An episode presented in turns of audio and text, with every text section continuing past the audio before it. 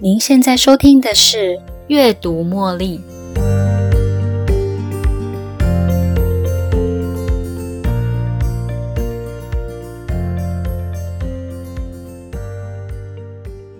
能够用语言做表达，对任何一个人来说，当然都很重要喽。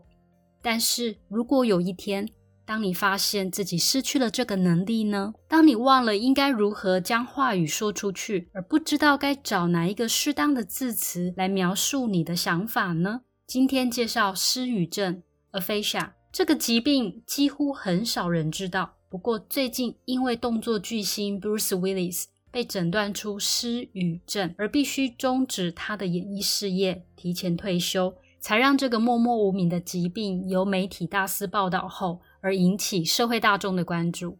什么是失语症呢？失语症是一种会影响沟通的疾病，影响的范围包括说话、表达、读写能力。患者可能会面对到几个尴尬的情境，例如很难说出口或做口语表达。他可能也会扭曲字词的发音，不懂别人在说什么，更难找到合适的语词来做使用。阅读或书写上的困难，可能也记不得其他的字句。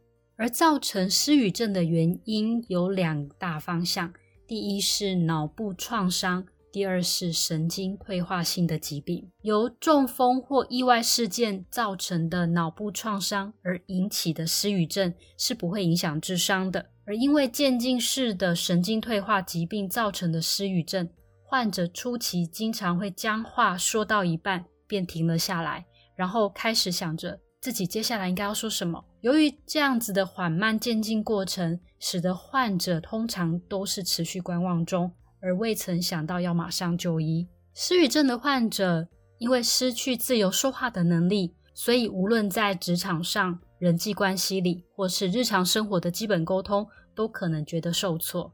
当一个人难以表达他的需求，在心理上也会觉得羞愧、沮丧、被孤立。而难以融入社群，那么有解决的方法吗？提早发现自己在表达困难上的警讯，才能提高展开语言的治疗，这也才能够提前适应新的沟通技巧，让自己在最后无法沟通的时候用得上。在良好的语言治疗后，因为中风或脑损造成的失语症，大部分都能获得相当程度的改善。至于认知神经退化而造成的失语症，至少能够维持现状。对于退化性疾病，可以做一些有助于大脑学习跟反应的活动，这些都能够增加并维持大脑持续运作。例如，学习新的语言，记几个不同的单字和不同语言的生活用语，让大脑保持灵活。素描、手工艺、彩绘等艺术创作也可以增加脑部不同区域的连接。利用文字创作，例如写故事、写诗、日记等等的文字，也能活化脑部细胞。另外，像是动手写下会议记录、演讲或课程心得来加强思考，也可以玩玩拼图或是填字游戏，尝试新的事物，例如听 TED 演讲或者是听 Podcast。学习新的料理啊，或是上羽球课等等，来提升大脑的认知能力，或者练习每天阅读半个小时以上的长篇叙述文字哦。不论是因为脑部的创伤，或是神经退化性所引起的失语症，其实都无药可医。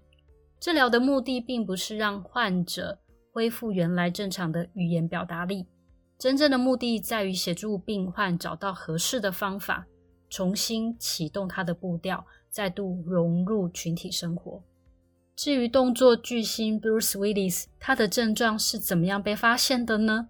在他近期拍摄的电影《Paradise City》的期间，与他合作的同仁发现他有些许的不太对劲。与 Bruce 合作的过程中，同仁发现他似乎不太清楚他的周遭发生了什么事，也常常记不得自己的台词，甚至。在过程中，同仁得要透过耳机为他提示剧情的对白，最后剧组人员不得不精简他的台词，并且调整拍摄时间。我相信，不论在经济需求面或是个人的表现上，演员的生涯对 Bruce Willis 非常重要。然而，当他被诊断出失语症后，他必须要放下这一切。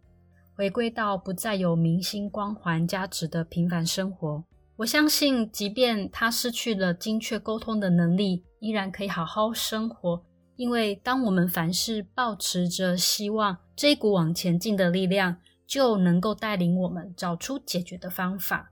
不论我们遇到什么样的困境，只要我们还活着，总是有办法可以解决的。Bruce 的这个突如其来的疾病也提醒着我们：活在世上最重要的是什么呢？对我来讲，我想应该是健康的身体。与家人的关系，还有支撑我们生命的价值观吧。生命十分脆弱，也非常短暂。我们呼吸的每一分每一秒，我们走的每一步，做的每一个决定，都必须要确立我们是朝向正确的价值观大方向前进。另外，在这里提醒大家，当你发现自己或是朋友与平常不太一样，例如说话颠三倒四、忘东忘西、失神等等的症状，在休息之后还是没有得到改善的话，那就要考虑看医生，寻求协助哦。最后，我想问问大家一个我觉得很难的问题：一个人的成功与否取决的因素是什么呢？一般人眼里，Bruce 在他的人生上半场的确非常成功。那么他之后的下半场呢？你对成功的定义是什么呢？如果你已经有了答案，也欢迎分享给我哦。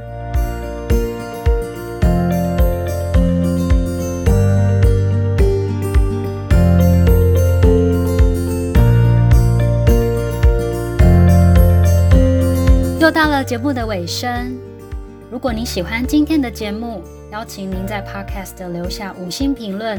订阅并分享这个频道给您的好友。